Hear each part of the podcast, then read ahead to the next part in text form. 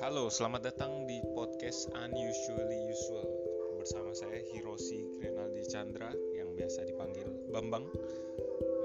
Di podcast ini saya akan membahas hal-hal yang tabu yang sangat jarang orang bicarakan. Contohnya seperti ras, agama, gender, seks.